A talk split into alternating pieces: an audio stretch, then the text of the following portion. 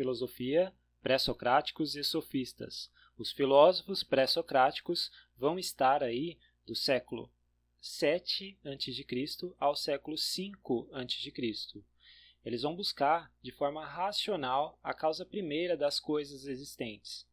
Então, quando a gente fala desses pré-socráticos, estamos falando de fisiólogos, de cosmólogos, de ontólogos, que vai ter o estudo do ser primordial.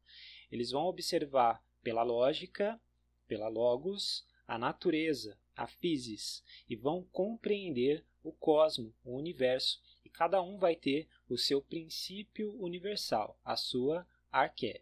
A primeira escola de pré-socráticos foi a escola jônica, a escola do Milésios, o primeiro pré-socrático a surgir vai ser o Tales de Mileto, com seu princípio hidron, a sua arqué, é a água, dizendo que tudo é água, o princípio úmido.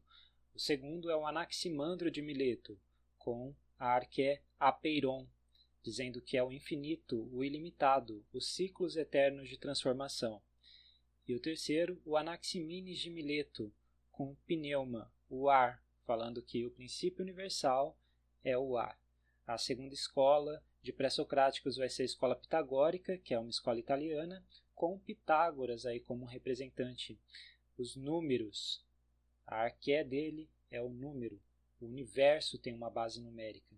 A escola atomística, com Demócrito e Leucipo, vai vir dizendo que o princípio universal é o átomo, e esse átomo é o átomo ideia, que é o átomo indivisível, invisível e inteligível, que se pode entender quando estamos falando aí da escola mobilista e a escola monista e mobilista, a mobilista vai defender o movimento e o seu representante principal é o Heráclito de Éfeso, com a arqué, fogo, e dizendo que tudo flui, tudo muda, que é um devir eterno, que as coisas se transformam. E o Heráclito, uma frase dele muito importante é que ninguém entra duas vezes no mesmo rio. E ele vai falar também do movimento, ele vai falar do embate dos opostos complementares. Enquanto que um defende o movimento aí, que é a escola mobilista, vamos ter do outro lado a escola monista e mobilista, negando o movimento, com Parmênides de Geleia como representante, dizendo que nada muda em essência, a mudança é uma ilusão dos sentidos. E ele, uma frase que ele diz também é o ser é e o não ser não é.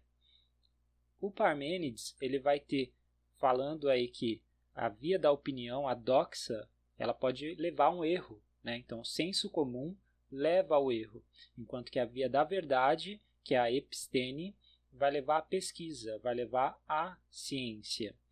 Uma outra pessoa também dessa escola monista é o Zenão de Eleia, que vai provar matematicamente a ideia do movimento, dizendo que é uma ilusão dos sentidos.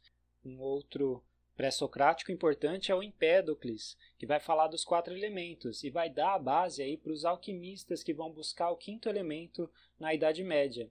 Agora falando dos sofistas, quem eram os sofistas? Eles eram professores que vão vender os seus conhecimentos, que vendiam seus conhecimentos. Eles ensinavam a retórica, que é a arte do debate, do convencimento, e vão defender que a verdade é algo relativo. Como principais aí sofistas, temos o Protágoras, que tem como frase o homem é a medida de todas as coisas, que vai dar a base para o antropocentrismo renascentista, e o Gorgias, que vai falar que nada existe.